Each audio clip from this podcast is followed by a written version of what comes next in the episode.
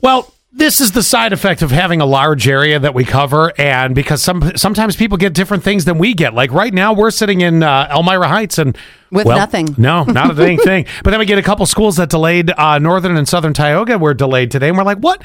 What are you guys seeing down there? Like, what happened?" Because we we just there's nothing. So what's going on? Well, 3490 says, now they got a coding in uh, Caton last night. 2105 says, it's rough south and west, six to eight inches. What? And that's from Trucker Chris. Wow. I, had no clue. No, uh, it just goes to show how quickly and around us it can change. 7100 said, good everyone.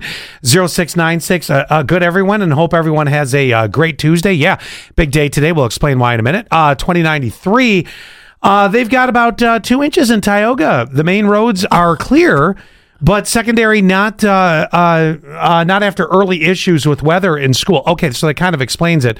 But That's insane because it's dry as a bone here. yeah, not like nothing. Uh, and then let's see here. What did we get? We get oh we I, we got a picture. Wellsboro, three inches, three three eight six. Oh, it looks pretty though.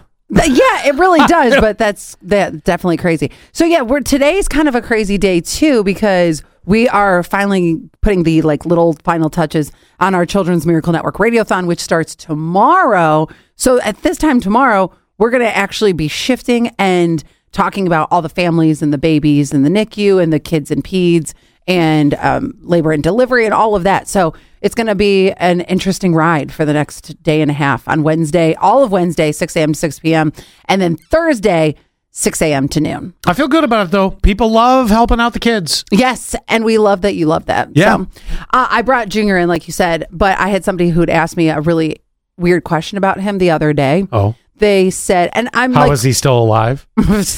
that- Sorry. that too. Sorry. But that actually plays into it. So they said, hey, you know, we're thinking about getting a dog, but we're just not sure. So we were wondering, can we borrow your dog just to see what it's like? Not the dog to borrow. I said to them, I could, I don't think even if he was younger, I could do this. It would be so weird. I don't like being without him for too many days. sure. And I said to him, you know, he's older.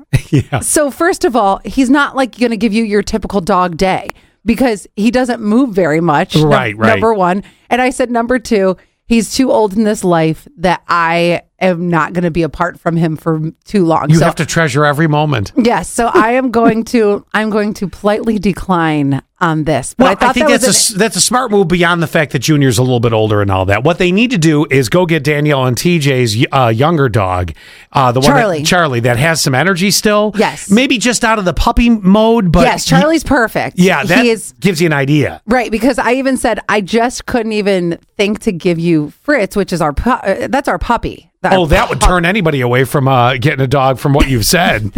He's just Oh. bales of energy. Yes, I could not even do that to somebody because you would never get a dog. And I don't think all dogs are built like this. He just has a lot of energy.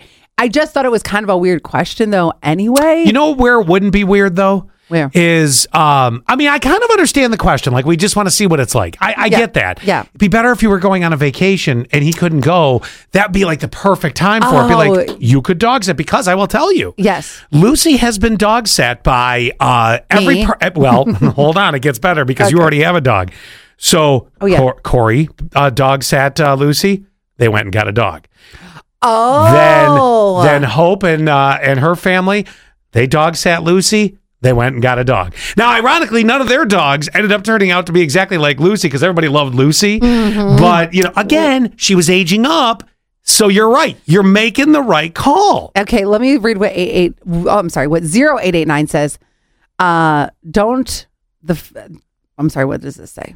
Don't the. f- Don't the It, it have. says, "Don't the have friends with dogs." LOL. What? oh, don't they have? Um, I'm guessing you mean like other friends with dogs. Oh, maybe. I, I don't Yeah, know. that's what I'm saying. I, that's why I had to. I'm going to pass on this, but I bet you there's somebody else who would do it. But Yeah. you're right. If you end up babysitting a really good dog, you're going to get a dog. You're gonna. But remember, all dogs are not built the same, and specific to age and everything else. right, right. And And then you, you said it, Junior. That's right.